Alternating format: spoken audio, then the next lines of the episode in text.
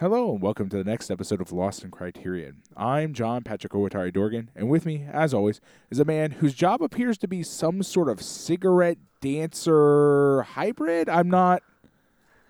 Maybe waiter. I'm not clear what that Are job is. But you a are it. hybrid between a waiter, a dancer, and, And- a cigarette. Yes. Um, not a person smoking a cigarette, but as far as I can tell, possibly the physical embodiment of a cigarette. If a cigarette were Yeah. a person, just coming out of nowhere whenever we need a little break from the lack of action. right?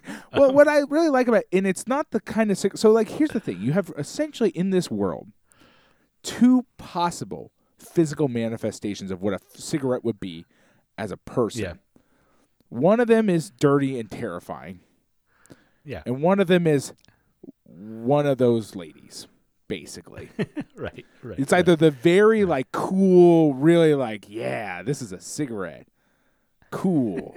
or there's like, I found this on the ground behind a building. as as as always, my mind will be reminded of a story, uh, or or some organization I vaguely don't like. okay. awesome. usually that one.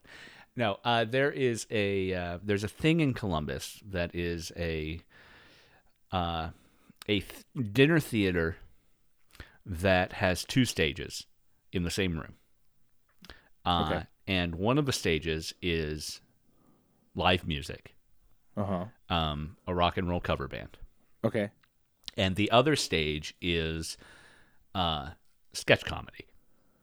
Do they operate simultaneously? They go back and forth. Okay. Well, at least there's that. But the but the reason they go back and forth is because the hiring process of this place is to hire as few people as possible. Okay. So everyone in the band is also an actor in the sketch comedy Dear Lord. and is also your waiter.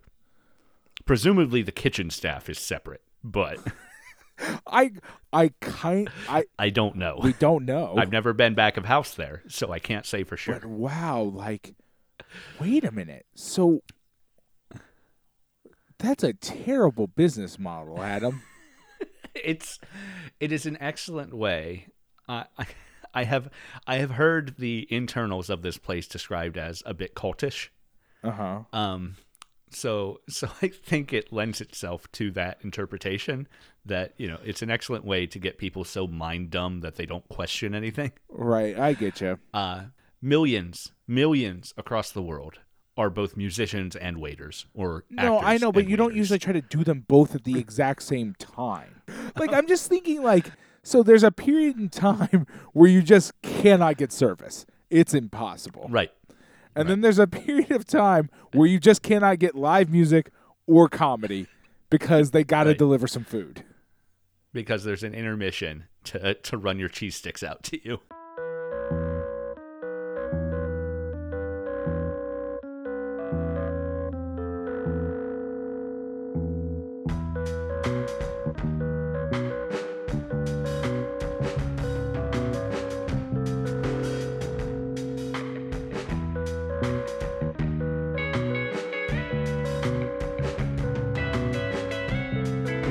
Pat, before we get into the movie this week, I want to talk about our Patreon. Yes, please. Patreon.com slash lost in criterion. If you want to support us, keep us going, uh, you know, we're, we're appreciative of even people who just listen. But if you want to give us a little money, we're I mean, we, definitely we appreciative of that too. That.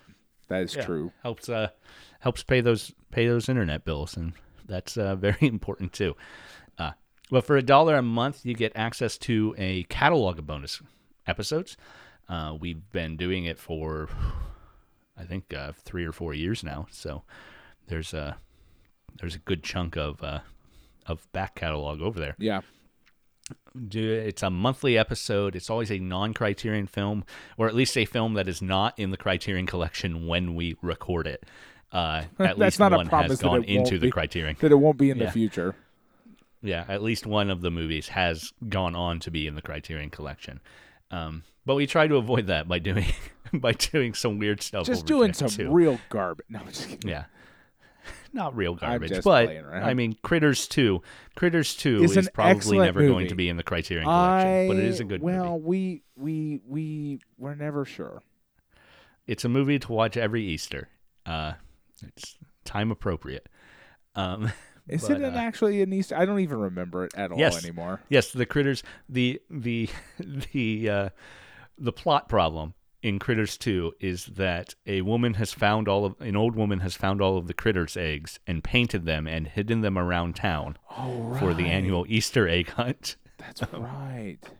yeah, it's wild. It's oh wild. man, what an amazing Uh, movie! Yeah.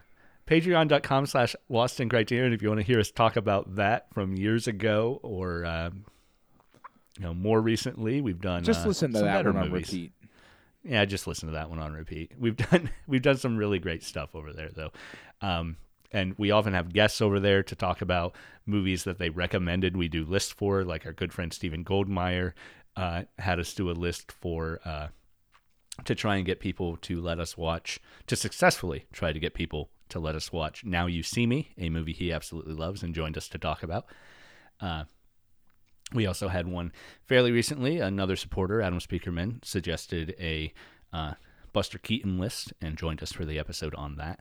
Mm, that was fun. but- that was yeah. It was fun. Yeah. But we have a lot of fun over there, much more fun than we have on the regular Criterion. In boring Criterion podcast. regular oh, Man, podcast. we hate this. No, um, I can't. I can't even sarcastically say that with the movie we're about to talk about. Yeah. Oops.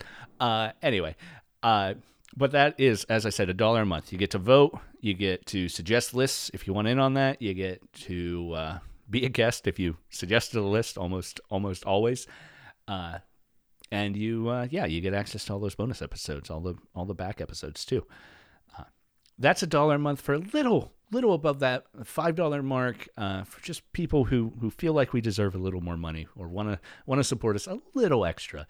Uh, Five dollars. Uh, the only additional bonus on that is getting your name read on air. So thank you to Stephen Goldmeyer, who is a five dollar supporter right now. Yes, A little above you. that, and one of the reasons there's so few five dollar supporters is that uh, at ten dollars and above, we do something that I think is is pretty dang special.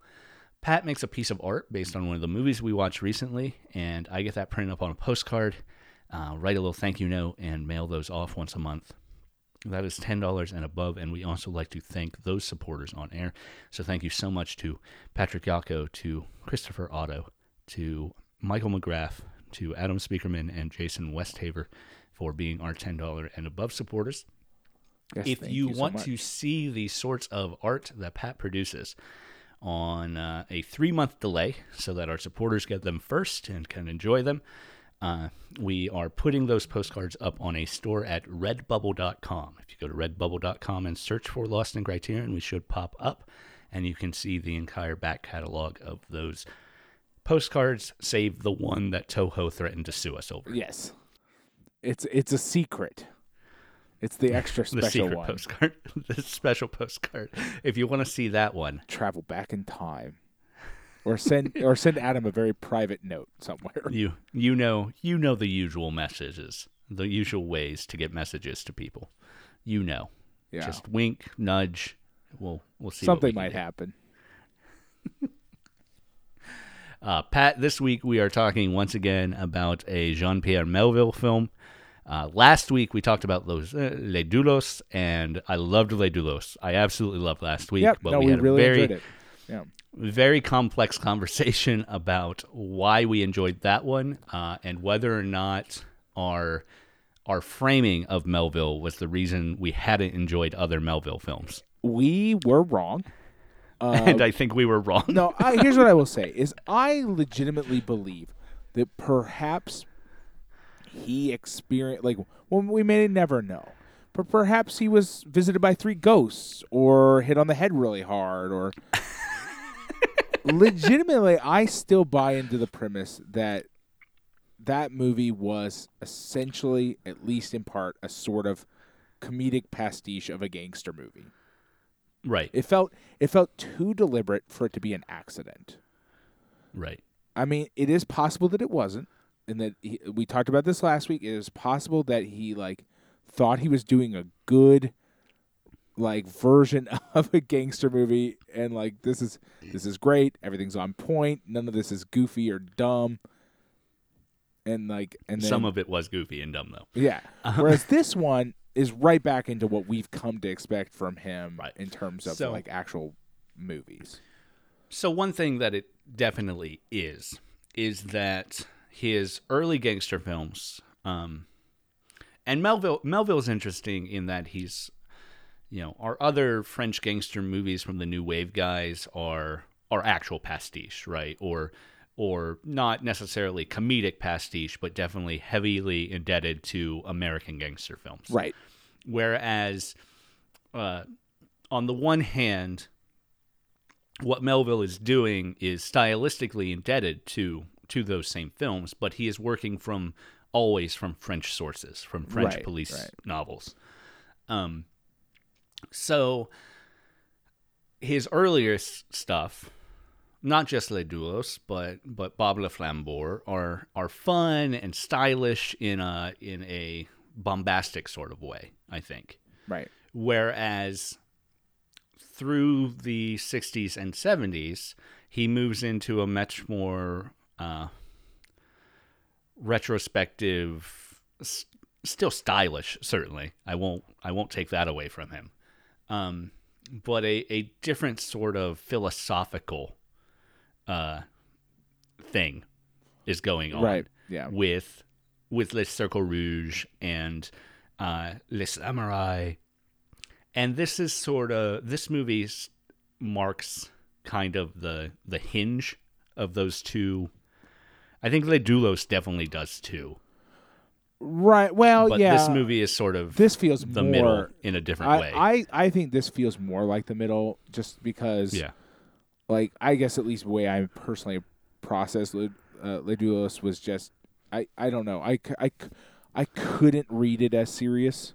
Uh, right, right. whereas right. this one like there's Doulos all had the too much fun stuff right going on. all the fun is just wrenched from this film violently. right. Um, I mean, there were per- there were parts that were enjoyable. I mean, it wasn't it- like Yeah. it's not like it was completely devoid of joy. I here's what I will say. I found the the editing in this film borderline unbearable. Oh no. Not not in the like not in the way like like again, Melville's very stylistically very really nice looking, very really hits home on the themes of the like not the theme but the, the sort of like Yeah. style of the movie. There is not a scene in this movie that is like until we get towards the end, that is longer than like 15 seconds long. Yeah. Like we jump we jump location and like characters especially for the first half so fucking fast. like literally only one tiny thing will happen and then you'll be in a totally new place with a whole new set of people. Yeah. There's a lot of there's a lot of pieces in the story, but let's uh, let's name the story because I Oh, don't wait, think we sorry, I forgot. I I lost Les, track of that. Les Deuxième Souffle, uh, the uh, the second breath, the second wind, uh, colloquially probably closer. It's from 1966. This is an adaptation of a Jose Giovanni film, or, or book rather. Uh, Giovanni is someone we have talked about a lot. He is the author of Le Trou uh, and Classe tous risques, um, which we have seen adaptations of his of his books before. Um, interestingly, Giovanni uh, uh, had a bit of a falling out with Melville over this movie because Melville, this is a very straight adaptation, but Melville insisted on getting credited for dialogue. And Giovanni said, no, right, right. the right. dialogue in this movie is 90% my writing. Uh, and sure enough, in the opening credits, it is Giovanni who gets the dialogue credit, whereas Melville gets a screenplay, an ad- adaptation and directed by Right, Melville, right. I believe, is how it's actually formed.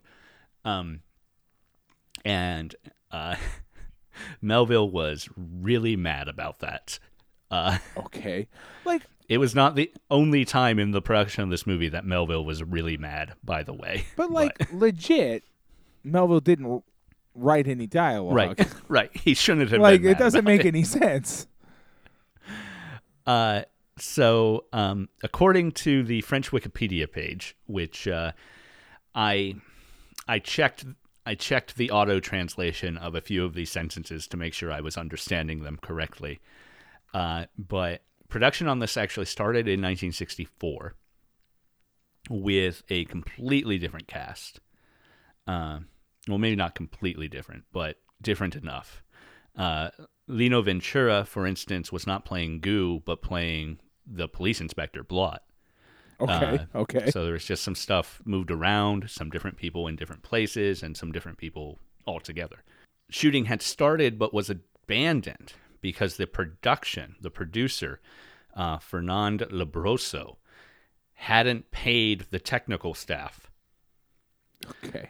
and dragged everything down so long that they lost the rights to the book. And according to French Wikipedia, and this is one of the places where I checked the translation to make sure I was reading it right, and there is really there's a chance it's a colloquialism, but there is very little uh, outside. Uh, no one calls it colloquialism. Uh, Melville knocked him out. I don't know if he punched him or hit him with something else, but Melville knocked him out. Interesting. and- so it, we don't and- we don't think it's like Yeah. pushed him out of the. To knock, yeah, to knock out is a French phrase, Huh. uh, and that is the word that is used. And I have no indication that it is meant to be pushed out. Huh. Uh, it is knocked out. Uh, so, um, Interesting. because the because the rights expired, uh, a new production was put up. They went back down. The rights went back on sale, and another project picked up the rights uh, with uh, Denys de La Patellière uh, as the director, um, Pascal Jardin writing the screenplay, Ventura and John Gabin in the cast. okay. Um, but uh, Melville pulled some strings with, I believe, uh, the production company uh, to try and get the uh, the shoot blocked. Um, which he did succeed in, mostly because at that point Giovanni liked Melville better and wanted Melville to write the screenplay over Jardin. Not necessarily direct, but at least Uh huh. adapt the screenplay. So Giovanni agreed to grant the rights uh, and negotiated the rights for uh, for Melville to write and direct, uh, which came with another shuffling of the cast, obviously, to what we actually have. Um, Jean Gabin is out. Uh, and uh, yeah, it's just very, very complicated. um, uh, yeah. So after after two years of negotiations, production started February twenty first of sixty six. Jeez. yeah. So yeah, it went back and forth for a very very long time, and then they finally had this. Um, I will say you are wrong to say that there was no no cut longer than fifteen seconds before the being- second half of this movie because hyperbolic. obviously you're being sarcastic there and you're be, you're being hyperbolic. But uh, the opening title sequence is again predominantly a very long cut of them, a long continuous take of them walking through the woods, escaping, having escaped from prison. Right. And, Now and the prison escape itself is right and and hypercut to the point where you can't really tell what's happening. and then that does that that resumes after that opening title sequence. Like right. when the initial plot of the film is being assen- when we're going through the sort of setup of the initial plot, which takes far longer than it should. Um, it we in order to introduce probably because I would imagine honestly because it is such a faithful adaptation. It sounds like. Uh, yeah. that the like you get into this weird disconnect between what what a chapter in a book is versus what a scene in a movie is i imagine to the point where we're trying to go around and we're trying to explain who all these people are and like what their their like Relationship with yeah relationships to each other are and where they fit into the the grand puzzle and like it, for a while there, it just literally feels like get in a car. W- like literally, there are scenes where it is one of them, usually Goo, in a car where one sentence is said and it's a new scene. And you're like, what the fuck are we doing here, folks? Where Sometimes you have to rewrite the story so that like more than one sentence of important information gets said in the same scene to get across Right. the same information without having 7,000 cut. Like 7,000 different scenes. It's it's I, I don't know. I, like I, it, it Yeah. wasn't the end of the world. It was just frustrating because because of the way it was done, I found following who was who and their relationship actually harder than it would be in a norm in a movie where that doesn't happen. right, I right, right. I get that. still to this day could not tell you all the characters in this movie and like what their position is. Like I understand Right. like I understand Goo, I understand Blot, I understand like obviously I like the one woman. I do, whose And, name I uh, don't know how to pronounce because I only ever read it. I never really like managed to actually hear how I'm supposed to pronounce it. Uh, Manouche? Manouche, I Manouche? believe. Uh, like the Yeah. Ricci brothers, cousins. I guess they're cousins. But then it all I think they're brothers.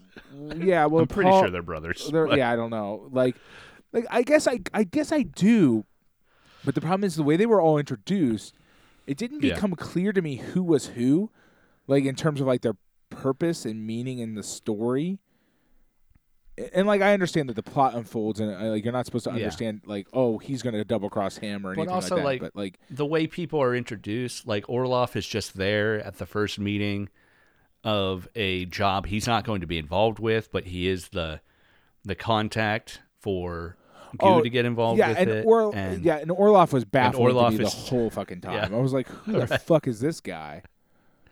Uh, well, uh, it turns out Orloff, because this is Giovanni uh, work, uh, Orloff is a guy who used to be a Gestapo agent uh, Of course. in real life. Uh, not the actor who plays him, but the character, the character, the person the character is based off of. Uh, interesting. Is, yeah. uh, That's what I Yeah. But yeah, and is also also the man. Uh, Orloff is uh, based on the guy. If I'm remembering correctly, Orloff is based on the guy who, um, who Giovanni collaborated with particularly. right. Um, the the collaboration charges against Giovanni were based on an incident where he and this guy uh, kidnapped and held for ransom uh, a uh, I think a pair of Jewish there was two Jewish men if I remember correctly. Um, yeah. Uh, I'm pretty sure Giovanni. It was a separate incident incident to the Giovanni incident of him murdering someone in a crime gone bad. yeah, I, I'm pretty sure. I remember we talked. Yeah. I believe we even talked We about have this talked- directly. Yeah. In yeah, in the past we talked extensively about Giovanni's background, and I don't want to get bogged down in that again because we've got so much so much Melville to get through. yeah. Um, but uh, but there is that aspect. Um, so yeah, the way characters are introduced is sometimes a little odd, um, and not not particularly useful to understanding who someone is in a scheme of things. And like last week's movie was particularly a mystery, which Right, is where that pretty works, abnormal yeah. for our inter- our interaction with Melville. Right, but the character Um, introduction, I didn't have any trouble like Yeah. getting a hold of the characters, partially because the the main character was more clearly like just fundamentally identified at the beginning of the film. Right, Uh, right. Whereas this is not a mystery, but it's still confusing at times. Right. Uh, and I, I and I am that- particularly easy to confuse. Like it, Right, this is a well known right. fact that like put me in a black and white back to movie. the podcast. Like, Yeah. like it put me in a black and white movie where like all of our actors kind of same age range, same kind of Right. fundamental look. It's like, yeah, I recognize the one young guy in this movie. Yeah. Like, yeah, I got- Especially a gangster movie where they're all dressed the same. yeah, it really ha- causes yeah. me a lot of trouble. Actually, like I have a real hard Right. time with like, and the movies that work for me in this sort of genre are ones where they're like, no, everybody's got their costume, like or you know their look where they're real easy to identify. You like you sent me a message like, oh, this one's got the the French Walter Matthau in it, and I was like, yes, but there's also more than one of them. right. Walter Matthau just has that French nose. Um, French Walter Matthau. I meant uh, I meant Blot. Yeah, I know, Uh, I know. I mean, I I Uh, immediately recognized it, and then I went on further in the movie. I was like, but all of these could be like if you like Yeah. if you if you if you if you accidentally like if like Walter Matthau got stung by some bees or got like got like accidentally Listen, got hit you know- by a car door in the face. Like these guys could all kind of be Walter Matthau. Yeah, but only in as much as Lino Ventura is the uh, the French Robert De Niro, and Robert De Niro maybe kind of looks like Walter Matthau, who's been punched too much. That, that Um, that's exactly that is exa- actually the actual the connection I made in my head is Right, is right. is that right there. Yeah. Yeah. Um, speaking of which, uh, there was some more tension on the set uh, with Ventura because when they shot that opening scene of him jumping on the train, uh, Melville had the engineer keep increasing the speed of the train. Uh, like wow. he just wanted it to be like he wanted the guy almost falling to his death to be s- authentic. I guess, I guess, I guess. I don't know. Man, I don't know. Like, Melville, kind of a jerk. yeah, no, you definitely get that impression, don't you? Huh? Obviously, he had already been under a lot of stress before the movie even started production. So, uh, Like, but anyway, Yeah. not that that's an excuse. yeah, the, the, the worst Um, excuse, really. I will. I tried to murder my actors because I was under stress. Right, right, right. I will say, in a little bit of pushback to the to your complaint about it being a bunch of empty driving scenes and one sentence said, I didn't say I think- that. But okay, I know, go on. I know, I'm being, I'm being very. You're being uh, hyperbolic about my hyperbole here. Yes. I, I'm ratcheting it up. I'm being dismissive about your complaints too. No, I will listen, there's a lot of scenes in this movie that are quiet travel sequences or or Well, just which I don't moving mind. around. My issue is that like Yeah. there's literally like well, okay, I'll give you a prime example. I can't because it happened more than once. There's like a set of scenes where we've got the main character, we've got Goo driving, and like one thing is said. Then we Right. cut to a scene inside of a building where another guy says one thing to another guy. And then we go to another scene, and especially at the beginning of the movie, that happens in rapid succession. We do Right, that right, a lot. Like it slows down, but that gets weird too because the pacing of the movie is weird then because you start off really quick pacing, like not pacing. I don't want to say pacing because like the movie is slow pretty much all the way through. But like the the the scenes are happening pretty quickly and they're real short and they start to extend out further and further as the movie progresses till you get to the end and suddenly the final like m- like scenes of violence and, and stuff at the end those scenes are much longer uh, Right. a- at least they feel much longer to me and so what that feels to me like is it's like it, that doesn't feel good necessarily because it's like Yeah. it's like oh Well, if you're gonna have your action sequences be five minutes long, y- you need to kind of balance that out a little bit. I feel like. I think that's fair, but I also think all of that is in service of uh, themes in the movie. Um, Okay. I'd say the majority of this film, you know, blanketly plot wise, this is a film about, and and so much of Melville's later work, I think, can accurately be described as as this sort of thing too. It's a film about uh, a hitman who is loyal, who prides himself on his job and and being well respected in his field, uh, which Goo certainly qualifies as, uh, until he is tricked into uh, breaking his code of honor, and that's really what it is: is the code of honor. Right. Um, and when he's tricked into breaking his code of honor, he he goes mad immediately. Like he tries to commit suicide in the in the police office, right? Running his head Al- into the although I'm cabinet. not fully convinced that. I- and Yeah.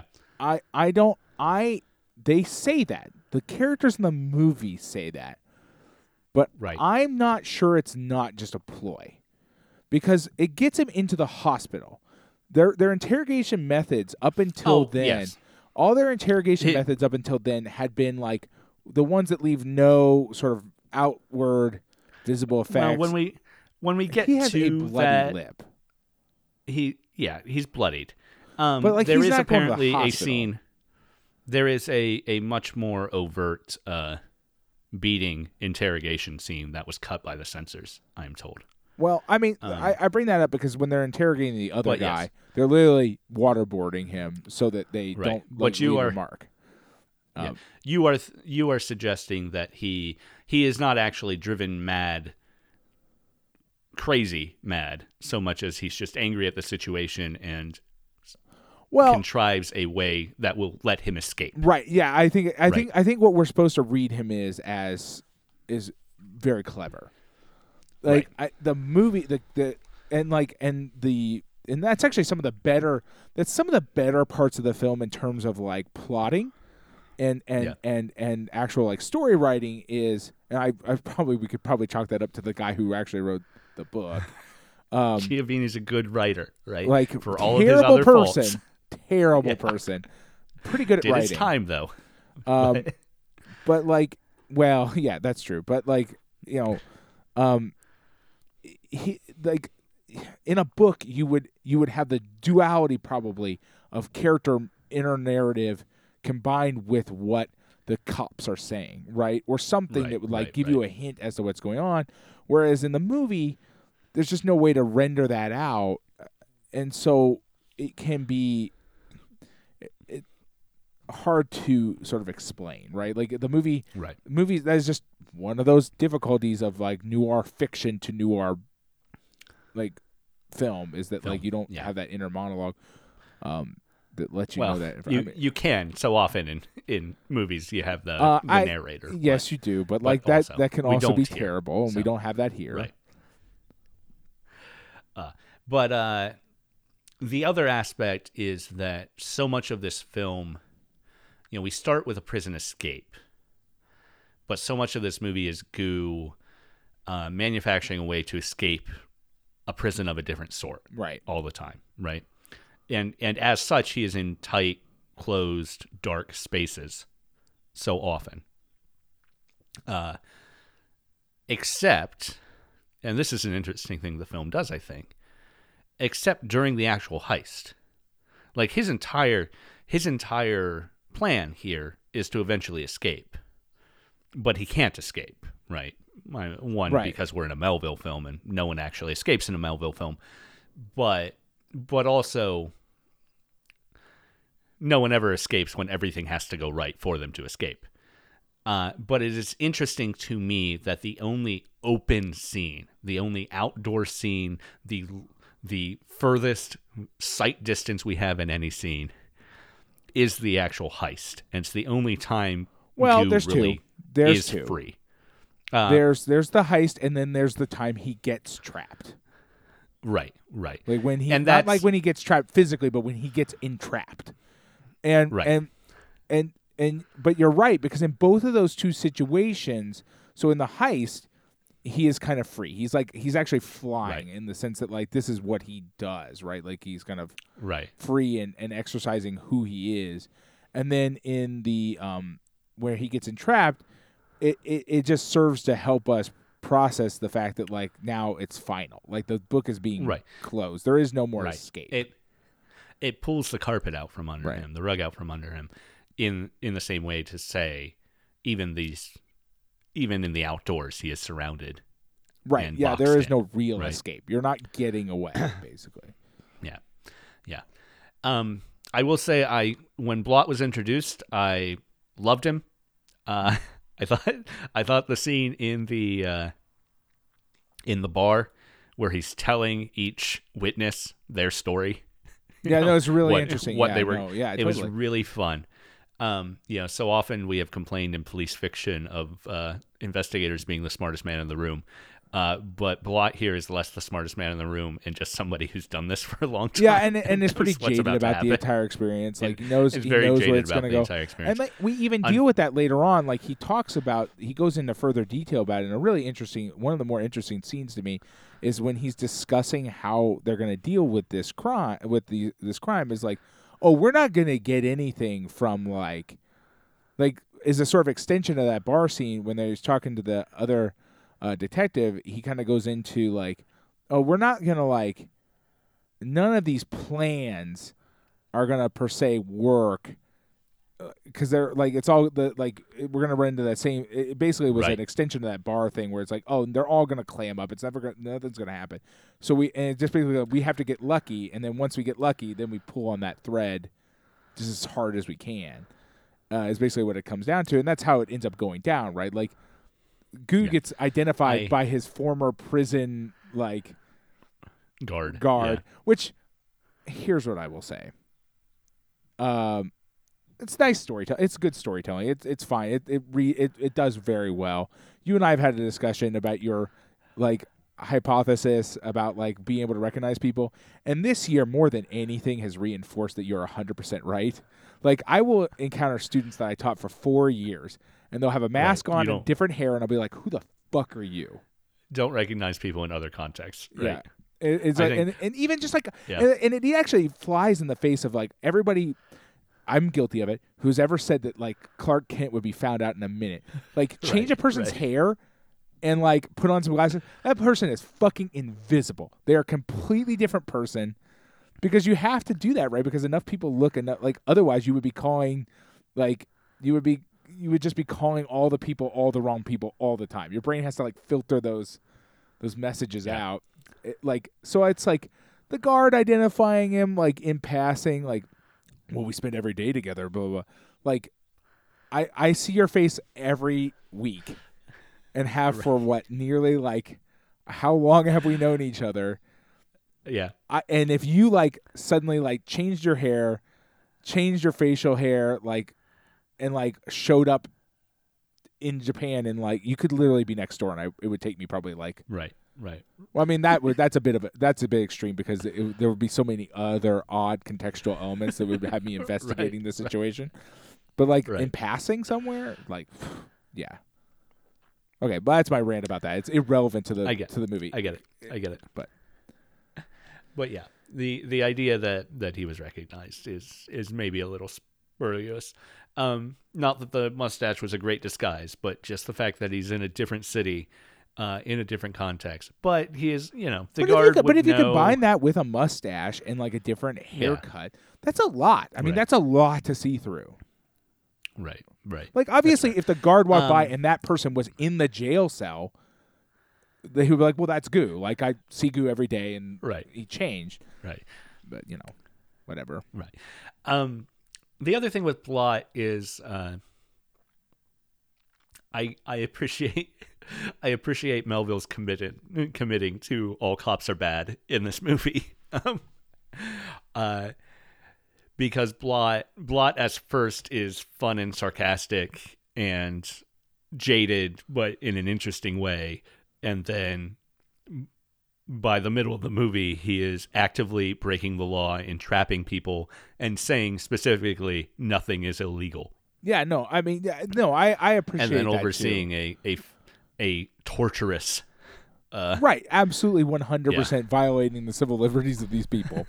like, right. well, that's the thing, right? Is that, but that's the interesting thing about it, right? Because what Melville does do a good job of, and and there's like again, it's we get into this weird situation. It's like I don't particularly enjoy Melville films for the most part, but he does do it, and I think it's mainly because his like preternatural obsession with how awesome gangsters are. Um, right. but like Right. he's not wrong in his statement about like there's basically no difference between these two people. Right. Like these two people, this guy who who murders people for money and this other guy who probably also is basically murders people Well- for money. There's not a lot of there's not a lot of difference. Here's- a Here's the thing where where there is a difference, and where Melville's upfront about the difference, is that uh, our criminals have a code of honor they will not break.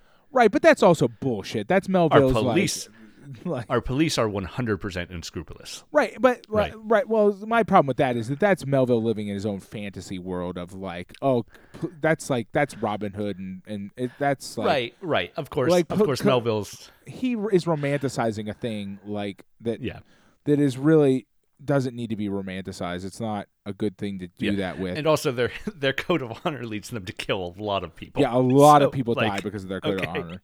Like a code of honor that leaves a wake of, of human bodies behind it is probably not great. And also keep in mind their code of honor allows them and not just to kill their accomplices, but to just kill like two dudes driving motorcycles behind like a van. Like you know what I mean? Like Right. Like I understand that like you know we we can we can extend the like like thoughts about like what their role is because they are police officers and stuff like that pretty far, but like in the context of the movie, they're just two dudes essentially driving motorcycles behind a truck full of money, right? Like Yeah.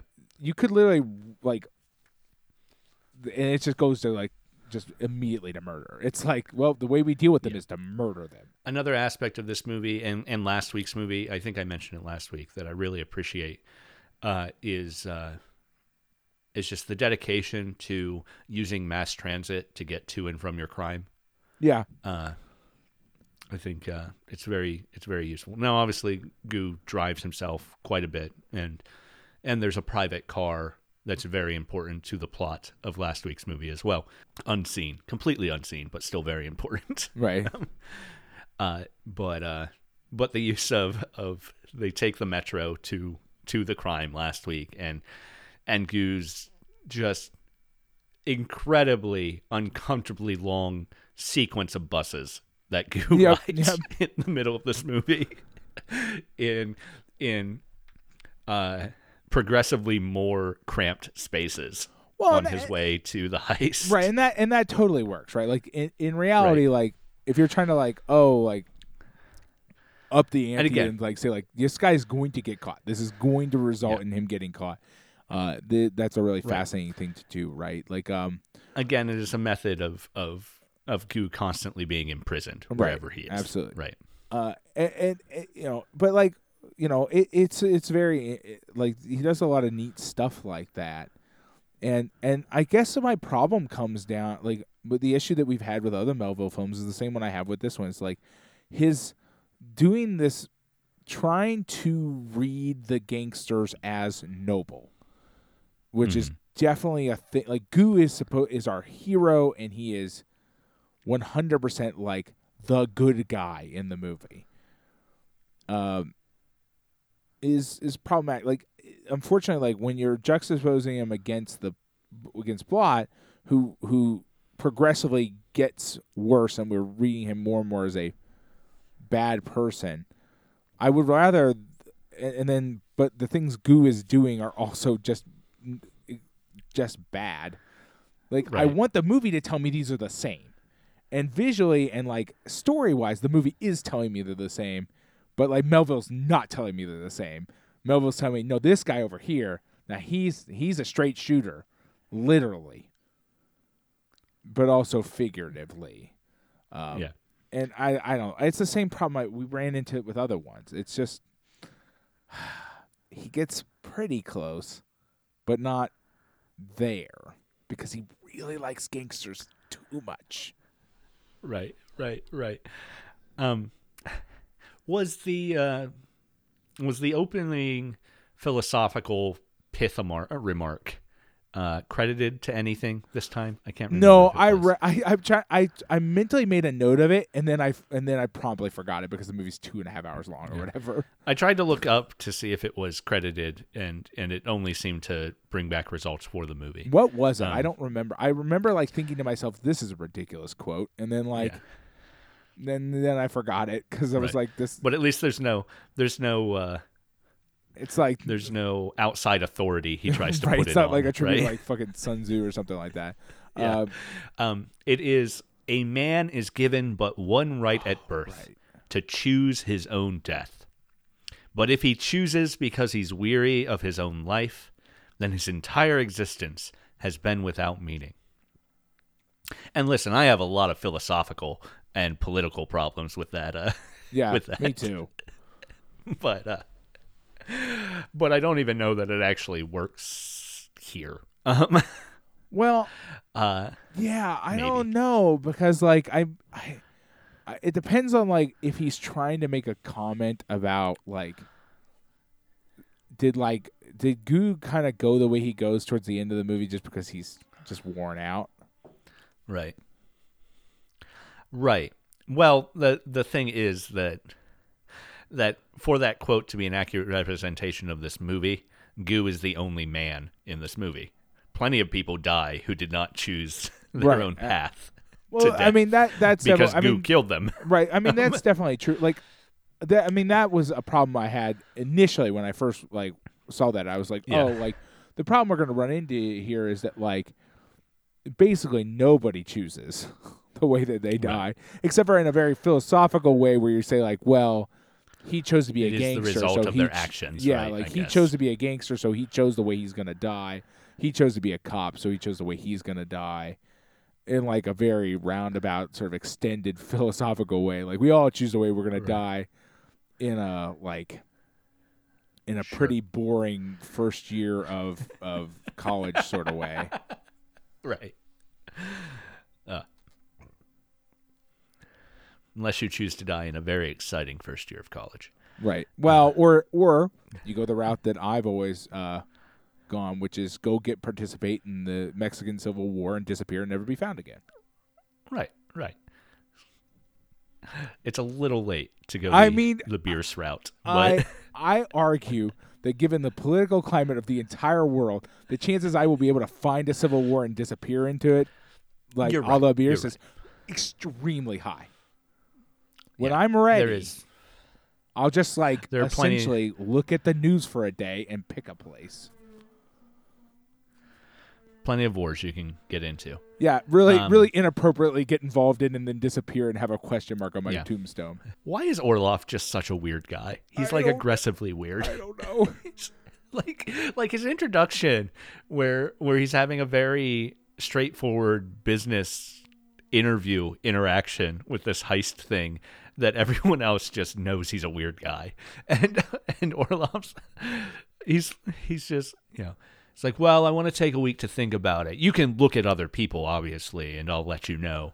Uh, But here's what I'll say: Orloff is my favorite character in this movie, despite apparently being modeled after a Gestapo agent, which is and unfortunate. the scenes with uh, with Joe Ricci, uh, where where Orloff shows up early to hide his gun and practice his gun reveal, yeah, and then and then as soon as he leaves, and someone else from Ricci's gang shows up to hide guns, and and yeah. And how that's in, us introduced to the space, so that when we get to that scene, we don't have to be introduced to the space. There's a, there's a lot of neat, Um, it's really there is a lot of neat stuff in there, Yeah. and and to set up a gunfight that way is really it is really fascinating because you're right, it introduces us to the space, and it also allows the the gangsters to do reveals of guns without us having to be like, well, where the fuck did he have that? Like, Right, right, Instead of having to feel like a magic trick, it's more like a. It, it makes them all seem very serious and like, Yeah. like like they plan everything in advance really well, and it makes them more dangerous feeling, right? It's also a little goofy to watch, is. uh, is. which is kind of it's one it's one of the Especially with how how long Orloff's sequence yeah, goes. it's got to be the probably the closest we get to Le Doulos in this movie. Yeah. is watching these Yeah. motherfuckers hide guns. Uh, but like the thing about it is, is like Orloff is to me. Orloff is maybe the only real character in this movie, or one of the Yeah. only. The reason I say that is because like his weirdness makes him feel like a distinct and interesting individual. Right. Uh, whereas most of the other ones are do tend to feel to me like Right. French gangster number four. Whereas Orloff is Orloff is in a business that encourages weirdly obsessive compulsive behaviors right. and and and like and and and encourages a sort of aloofness and like that like it reads in the character it's makes him weirdo but it makes him Yeah. feel authentic whereas all the other ones feel more like just it, it like I feel like everybody's going to look at some point at somebody else and say "play it again, Sam" or something like that, and we're just Right, going to, which is not a great compare, but I always feel like that's the most. I understand that that's not exactly a matching sentiment, but it's still what I always imagine. It, it's that sort of Humphrey Bogart kind of like Right. voice and stuff. I they all they don't even like Gu doesn't even feel that unique or interesting to me except for in just the fact that the actor does a pretty good job of being Gu. but Gu the character is okay. He's fairly interesting, mainly because we spend so much time with him. We do learn more about him than we learn about the other characters. Right, right. By nature of him being there, Yeah, and uh, you know, um, Blot uh, is another one who has a, at least a little bit of meat on his bones because again, we, we spend so much time and then we watch him evolve into a monster Yeah. that he Right, Blot- he doesn't evolve. Blot he was has a- always a, monster, but you know I mean? Blot has a character arc in Right. that he is revealed to be more monstrous over the course of, right. But like of the film. that's we've named three people out of a cast Right. that like actually no one like, else resonated really- in a way. Yeah. Um, yeah. Right. Um, I do want to think about this being a Giovanni work, and and they're all based on different people, but it's kind of interesting that uh, uh, if Gu hadn't died at the end of this one, if if if all these movies didn't end with everyone dying, right. uh, Le Trou's the prison escape.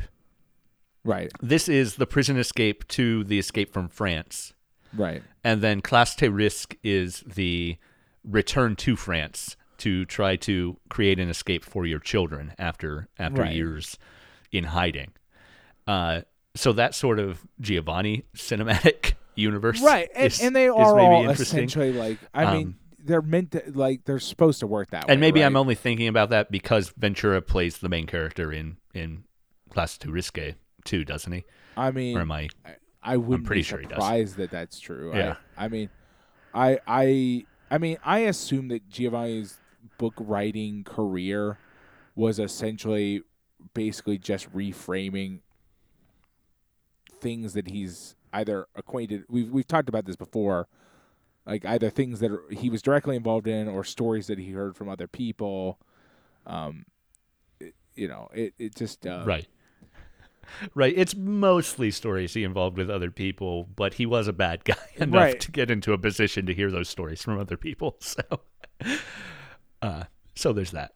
But, but yeah, I don't know. It's just it. It would be it would be an interesting framework, even though you know Le Trou came out was first, and then Classe tous risques was was almost immediately after Le Trou. Um, both in books and movies, Right. and then it took six years to get this one on screen. Um, but it is interesting how, with a few tweaks, it could be a centerpiece between the other two stories that we're familiar with. right, And of course, the other thing about Giovanni is that he is taking real life stories and twisting them a little to make them his fiction. Um, so it would be it would be believable if you told me that the main character in Le Trou was based on the same person as is the main character of this movie and Classe tous risques, and those Right. were just the changes that were made. They're not. I looked into it, but okay. but like I mean, what you're doing is you're just it's just more it's more in the meta than that in the sense that they're Right, they right, are they're just the same character in Giovanni's mind instead of like right, on paper. Um, I well, a weird thing that happened to me is when I first started walking, they're like, "Oh, it's Commissioner Blot," and I was like, "Wait a minute, do we have we encountered a Commissioner Blot before?" Like not the char- Ooh. obviously not the actor, but the name sounded so familiar to me. Have not been able to find it. It does not exist. But I had this weird Yeah, deja vu moment, moment where I was like, "Oh, it's Commissioner Blot again." this is not It a feels- person. I don't know. The word the word blot feels like he should be out of uh out of like uh the uh what the Doctor Mabuse well one of the one of the German expressionism Yeah, uh, it just felt really, crime it, films. like, felt yeah, maybe because it like it felt very like I I was kind of freaked out. I was like, oh, this is a real. Is this I to the point where my brain said like, oh, this is, must be a, a weird reoccurring character in Melville films. Yeah. it's not. I went and looked it He's up, not. but my brain There is- told me it was. I was like, all right, yeah. There is a weird reference to other Melville work in this movie though. oh, is there? when uh uh when Manouche comes to Gu for dinner uh and meets him at his has his, at his apartment Mm-hmm. uh we get her coming up through the apartment building yeah, and when she's in the hallway, the quiet audio we're hearing is someone watching Les Enfants Terribles Oh, really? uh, through the wall. Yeah. I presume watching, and that Melville is not trying to establish that the uh, the the brother and sister with the impossibly large apartment is somehow on the other side of the door right. of of Gu's weird uh weird hideout space that is clearly not the same caliber as the apartment they were living in. It would be kind. if he's just in the back room of that of that space that looks like an empty soundstage on on all of its four floors. um, yeah, yeah. I don't think the suggestion is that the action is taking place at the same time, uh, but but in any case, we hear dialogue from that movie.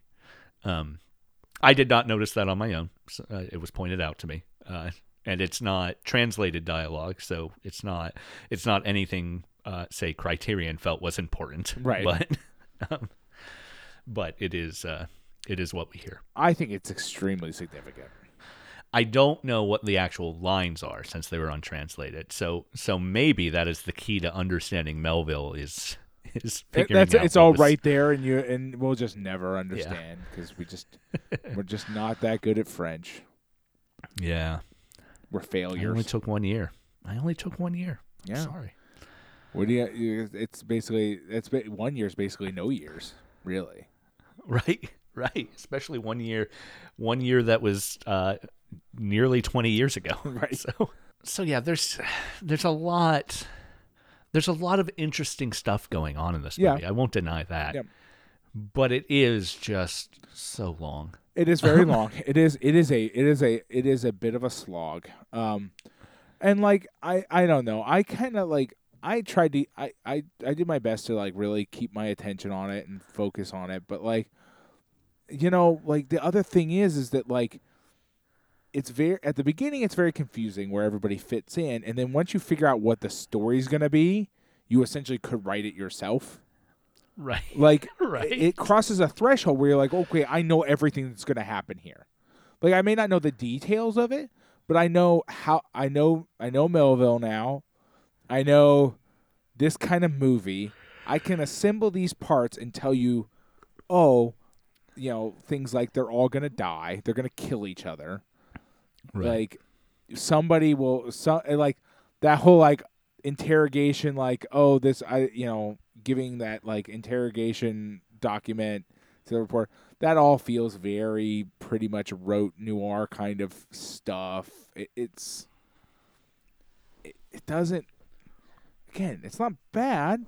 In fact it's it leans towards good.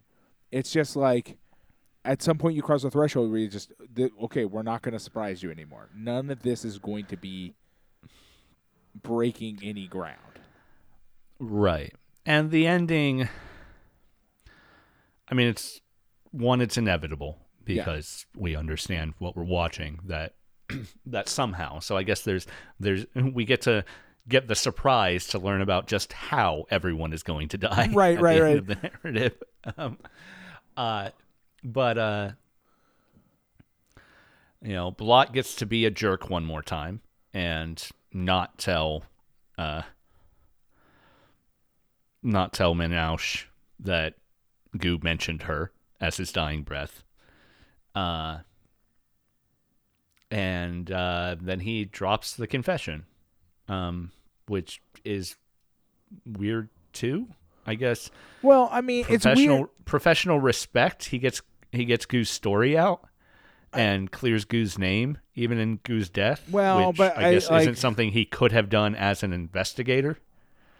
I think I Uh. think it's it's it's that classic like I don't I, to my mind I read it as like oh we like I like it's that it's probably I mean in the story it serves that purpose right it's like it clears Yeah. his name at the end to prove that like he was a good he was a good criminal um And is it is it Blot? I mean, Blot didn't really oversee the violent interrogations, and that was kind of the the other investigator. And Blot is maybe at odds with that, but Blot still is the one who says nothing's illegal.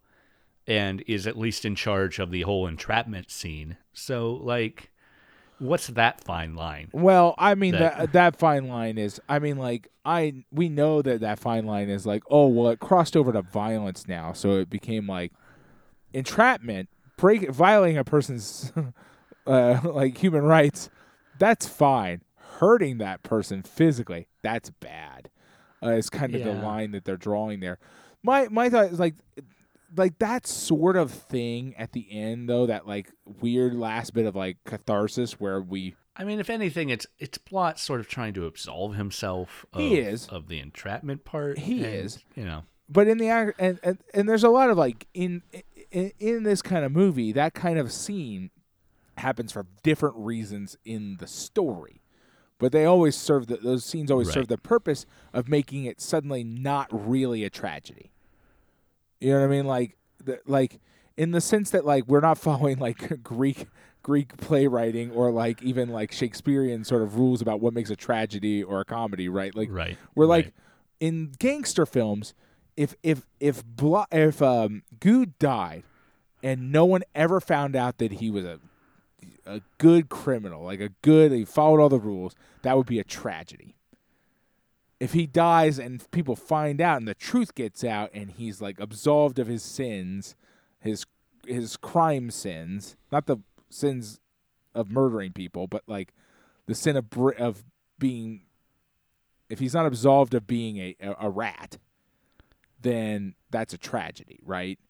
In this like him dying and everybody dying is irrelevant. That's how they're all going to end.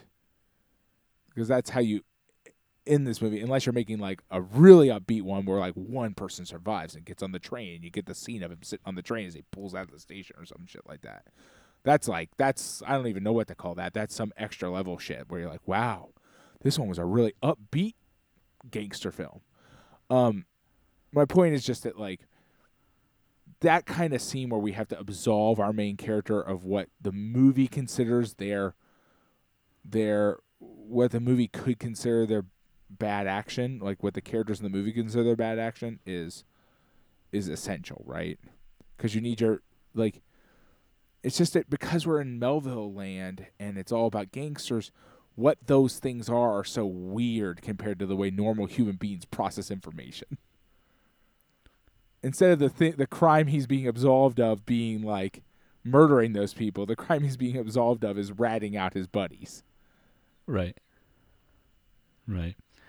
Because it's it's a Melville gangster film, and that's how this works. it may be interesting not to not it will not provide any more insight to Blot's character because Blot's character is Blot, right? Right. But the character is based off of uh, Commissioner Georges Clot, C L O T. Oh, so Uh, much change. Yeah, who is uh, it's the least amount of change. Uh, actually, no, that's not true because uh, Manouche is uh, inspired by a woman named Germaine Germain, uh, whose was her AKA was Manouche. Well, So, to be fair, Orloff's literal name was Orloff. yeah, I, I believe. no, I guess that's true too. Yes, you're right. Uh, Orloff was also known as Orloff. yeah, like Um, that was the name but, of uh, the Gestapo agent. was literally like Yeah. Yeah. But uh but Clot was actually uh during liberation was in charge of the anti Gestapo police unit. Um so so there's that too, I guess. But uh but Clot doesn't entrap Orloff, he entraps Gu. Uh Right. it's all very dumb. It's all yeah. Anyway, uh, the fact that the fact that Blot recognizes that Gu had to have committed those first two executions because it's Gu's style, but Gu's style is driving them out to the woods and murdering them in the woods. Right. Uh, I don't know. We're Well, that that's just some detective novel, like detective movie bullshit, right? Where they're like, ah, we're this is gangsters. his signature. Right. We're gangsters in France at the time, so idiosyncratic that that could be your signature. Your That- signature is that- that, like, ah, it's the woods, huh? Yeah. yeah, I don't. That's what I'm like. But that's always that's always Everybody a else thing. just dumps them in the river with a different colored feather in their hat or something. yeah. like it's always that like that's always that one of those weird tropes in like detective movies and Yeah. by by by extension gangster movies is like ah his signature kill move and I'm like okay maybe maybe but like come on like every killer has this signature it's just I don't know it's exhausting Yeah.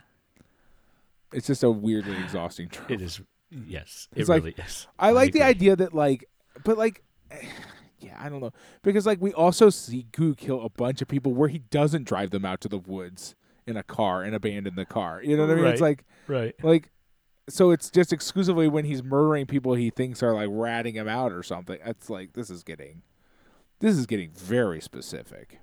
When I shoot guards of, of bank, uh, of of money, I he does it this way, and when when he shoots people who maybe are ratting him out, he does it this way. It's like got this whole hierarchy chart. You have to like follow this like flow chart to figure out what stage of Gu you're in. Yes. Yes. Um. right. And maybe uh, maybe Blot has that. Yeah, in, Uh, in his office, he just like looks up and says, "Ah, Yeah. let me go. Let me go see my Gu chart. Ah, I see. So the answer to what did it involve a bank? No. Okay, well go go to this box then. All right. Well, did it did it involve a car in the woods? Yes. Okay. Well, okay. Uh, and then eventually it leads to it must be Gu. Yeah. Um. Interestingly, uh, the music in this is uh, done by a guy named Ber- Bernard Gerard. Uh, but there is an unused uh, soundtrack. Um, the score, the written score, still exists uh, by John Lewis, uh, black jazz musician who was Oh. living in France at the time. Um, Melville uh, Melville said no um, to it. I don't know why that's not recorded. Um, the French Wikipedia speculates that the soundtrack may have been intended for the American release of the film, uh, which is weird to have a different musical accompaniment for the American Yeah. release, but sure. Um, Lewis was an American, so I guess there's that aspect of it. But uh, this was very well regarded in France at the time. It was Melville's highest grossing movie when it came out. Um, the critics loved it. Uh, Like I mean, I can see why. I mean, like I do understand. Like it's it's it is well made. Uh it is if you're like really like I think part of the problem is you and I are a little bit more jaded maybe because like yeah, like we've had we've already had to watch a bunch of gangster films and then like we watch them in such Criterion a really way. loves these gangster movies. I mean, I, I blame that on Scorsese's influence in the in the Criterion system, maybe. Uh, but like, it it's this thing where it's like we we see so many of them, and then like even a critic at the time probably isn't watching maybe every fucking gangster movie that comes out, and Uh, you know maybe they are, but like also maybe some of these ideas feel novel and fresh because they haven't seen an additional 50 years of pastiches of this thing. right. You know what I mean? right. Like because everything we see here to a certain extent feels cliched. It feels like tropes. It feels like you can just go look up any particular part of this movie on TV tropes and just find it. It's just there waiting for you. And like that's Yeah. us. Whereas like if you're watching it, yeah, I mean the gangster the French gangster film genre is already really pretty fucking old by 1966. But it's not an additional 50 60 years older Right. than that. Yeah, and we've just we've been exposed to a lot of it, and and again, you know, as we talked extensively last week, so I won't rehash that. Melville, in his navel gazing gangster days, is particularly disinteresting to us. Yeah. So and, and I and part of that is I would I would submit part of that might be a, a certain lack of a, a certain sort of contextual thing, right? Like if if it's 1966, maybe this feels really cool. Maybe maybe I mean obviously people really liked it. People like Right. enjoyed like Melville's nearly uh, deeply upsetting obsession with gangsters. right, right. You know, and like the you know similar times, the new wave guys are doing like hyper cool gangsters. You know, and this isn't that. This is Melville is not. Yeah, he's not New that. wave, That's true. right. Yeah, He's, I mean- he's the separate thing. he And is. I mean, he's he's he's he's still tangentially there. Like he's not that, but like you still get elements that feel that way mixed in, right? Like these guys are Actually, it's- meant to be very cool. It is also interesting. Um, I meant to mention this earlier when you talked about the way this movie was shot. Uh, I've seen this movie described as Bressonian, Okay. uh, and I don't. well, now I'm I guess in the how fact- that works. right in the in the fact that there are long sequences where no one talks maybe i can get that but I feel like that. and as and a- it's just generally depressing um okay, but okay, let okay. Let's think about this. If you're specifically saying it's like pickpocket, I can get it. okay yeah you're right i don't really think The- about pickpocket And Yeah, i feel like there might be a i feel like there might be a bresson film that's more in that line that we don't we haven't seen We haven't seen. Well, there's one called A Um, Man Escaped that I suspect. A Man Escaped, might be in particularly- that, yeah, in right. that vein. But even then, Yeah. pickpocket. If you think about in terms of like, pickpocket has the same sort of like things just happen without a lot of talking, and like it is a man trapped almost the entire film. right it, I can see it. Um, it makes sense. Um, it's just that we don't think of that as a Bresson film because it is. We, you and I have Because- the movies we think of when we when you say Bresson, I say donkey. right right um a man escape is spine number 650 by the way we will eventually watch and, it of course and that might ha- and, it's a Bresson film. I'm not surprised it's in the Criterion Right, collection, and- but it is still a little while off. and like I said, but even then, like even with what we have, like if you if you take into account pickpocket, that doesn't feel like a crazy statement. It is Right. a little bit because their aesthetic is still so different in terms of they've arrived at the same place, but with very different both goals and methods in mind. Right. You know what I mean? right. Bresson is not trying to make. It's almost a co- it's almost a weird coincidence more than anything in my mind. Yeah. Like this it's is just it's Bresson's it's try- maybe interesting yeah. Go ahead. when we get to a man escape. Hopefully, we still have this in memory to to to speak on this a little more explicitly. Um, but it might be interesting to think about how you know from from pickpocket and other earlier Bresson stuff that's still super depressing, but a different thing to what uh, Mouchette and Au Hasard Balthazar are. Um, and there's even like that uh, our first Bresson, the the uh, the dames of of whatever uh, Le Boulogne. Um, Right. That was kind of like the the rom com to a certain extent, tragic ending because it's still a Bresson, but right, right. um, but uh, it's interesting that that this is a central piece to a a system or a, a, a director who went on to become much more, let's say, idiosyncratic in the way they are Right. doing films, um, and and maybe um, it'd be interesting to find out if a man escaped is is a similar keystone in Bresson's career if Right. we can if we can read it into into it in that way. Well, and I But- and I think to a certain extent, part of what we are is because we have the sort of value of hindsight is that we read Bresson's career as that sort of evolution towards a thing, right? right. Uh, that Right. is is very specific, and we know what the end result is. yeah. And and, And, that's Melville's you know, on a inter- wildly different trajectory, just completely and utterly different trajectory. that maybe brings us back around to you know we've had this conversation a little bit in the past few months of you know there's a there's a criticism that was laid at us at, at our podcast early on uh, less so now i think we've found our audience now but uh but a I say criticism weird that a lot less. That's true. yeah. Well, the the criticism laid at us was that in watching these movies in spine number order, we are watching them outside of their historical context. Right. Yeah. yeah And we if we were- this. if we were watching them in chronological order, um, instead, We would be insane. that we would be, yeah.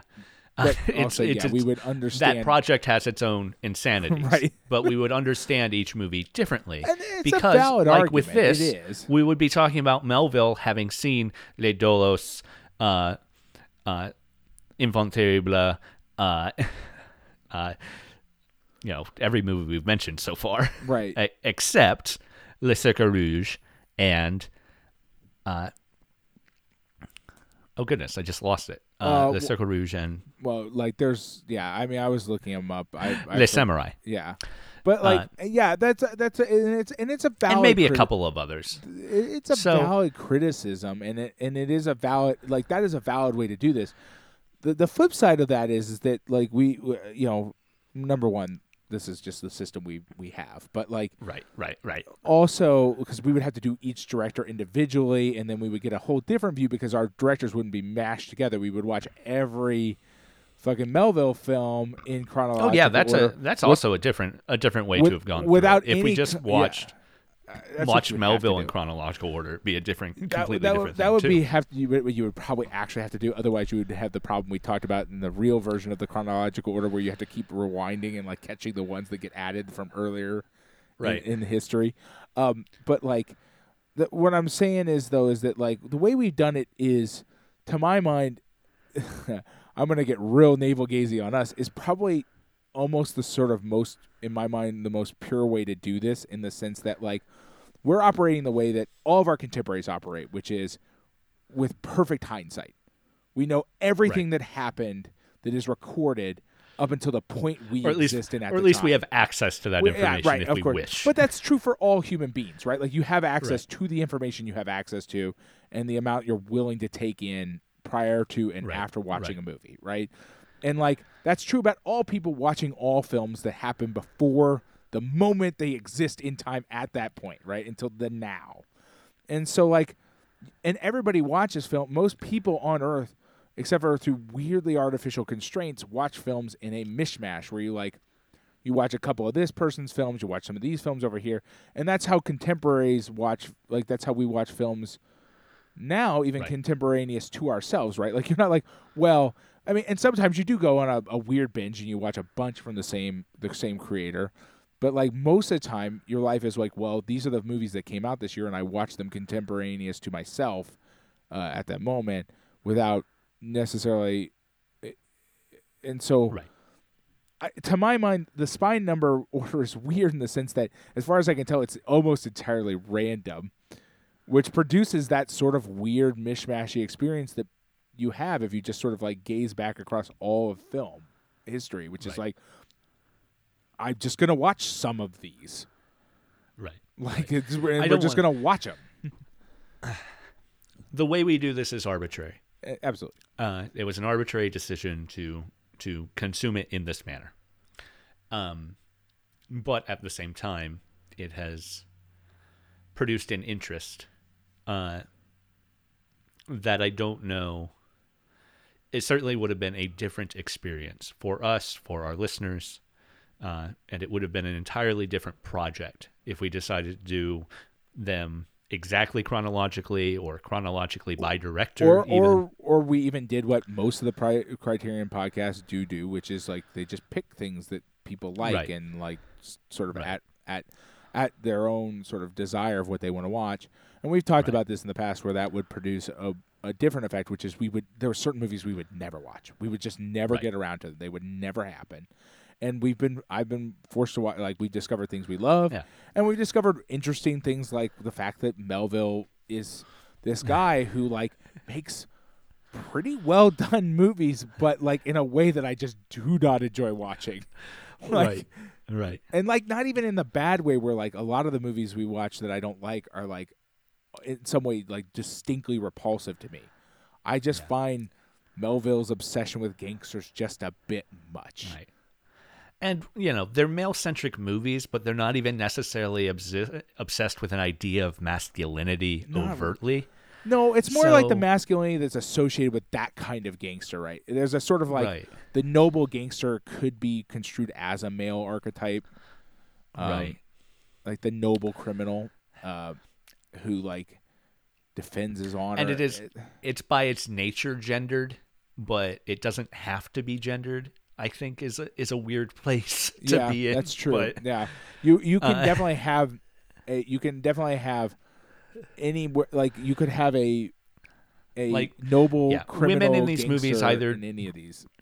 women in these movies either don't exist or are set piece by and large, with the exception of like Doulos, where uh, the woman completely off screen was the main villain of the movie. Yeah, basically was the movie. Yeah, no, totally. Yeah, I mean, but that's the but again off screen. But and- all we really right, and all we really see on screen is her get beat up, and like that's, ugh, you know, Yeah, its own yeah, thing. exactly. So, yeah, um, by a character who we're ostensibly supposed to like by the end of the movie too. um, so, uh, yeah, Doulos had its own issues, um, but this movie also has those issues. You know, we've got one one female character in this movie. Well, uh, right. I mean, this character, this movie, this movie has it in Peripheral. spades in the sense Right. that, in many ways, this is the the women in Melville films like practically like gold standard. It this right? she is legitimately just a set piece. She is just there i- Yeah. as a function of the plot, and only barely. Right. And she's not even she's not even there as like a promise of freedom for Gu cuz she doesn't talk about uh, do they really talk about her going with him when he leaves? They talk. They dance around it. Like they may at They some point kinda- directly address it, but at at various points, it does sound like that he's pining to be with her wherever he's going Right. to end up, and she's not like shooting him down. She's not saying like that's not going to happen. And she constantly talks about getting. They constantly address her wanting to get away. So there's this sort of sort of presumed point where they would like guess there is that. reconverge. It's not exactly like directly stated, but also like Anyway. that's that's not a person. That's a that's a goal. Uh, the real life Manouche did come out and say uh, after the film came out, she made it explicit that she had never had a relationship with the guy that Gu is based off of. well, yeah, I, I yeah, yeah. Right. Well, yeah. Uh, so there's that, I guess. But anyway, yeah, this is uh, it's an interesting movie. Giovanni's interesting. Um, I actually just realized that Classe tous risques is sitting on the table right beside me. I hadn't noticed um, It somehow. was, it was just watching Uh, you. yeah, because uh, because that's when I ended up having to physically purchase. Um, but yeah, uh, this week we have been talking about uh, another Melville film, uh, Le Deuxième Souffle, the second breath, the second wind. Um, it's uh, another Melville film, I guess. Yeah, I mean it's yeah. I mean it is certainly not our favorite Melville film. I wouldn't even put it low on the list either. So there's that. Uh, but uh, but the the breadth of me liking Melville films is pretty thin, and then there's Le Doulos, which is kind of kind of higher. Yeah, it, it is. Yeah, I, I that I think that's gonna end up in my mind just gonna be a weird outlier forever, which I guess is right. fine. Uh, next week, we're going to watch something I'm very, very excited to watch the 1982 film Missing, uh, directed by uh, Costa Gavras. It is a uh, biographical film on Charles Horman, American uh, journalist who was killed by the incoming coup administration under Pinochet in Chile uh, after the U.S. backed Pinochet's rise to power over the democratically elected socialist uh, Allende. Uh, so uh, it's gonna be right, uh, right in the the sort of wheelhouse of things Pat and I like to talk about. So uh, th- that buckle up. That one could be a long one. Yeah. could be, could be, but we look forward to that. And uh, yeah, thank you so much for listening to Lost in Criterion. I am, as always, the Adam Glass. With me, as always, John Patrick Owatari Dorgan, and we'll see you next time.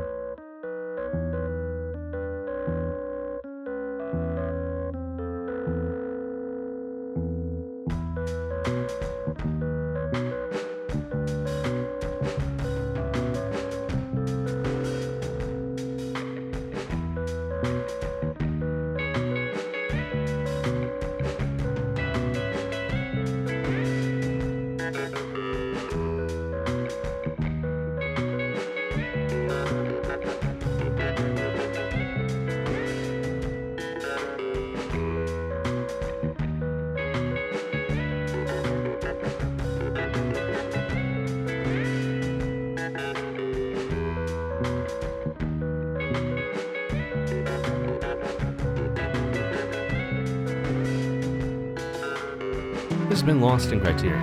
I'm your co-host Adam Glass. You can find me on Twitter at the Adam Glass.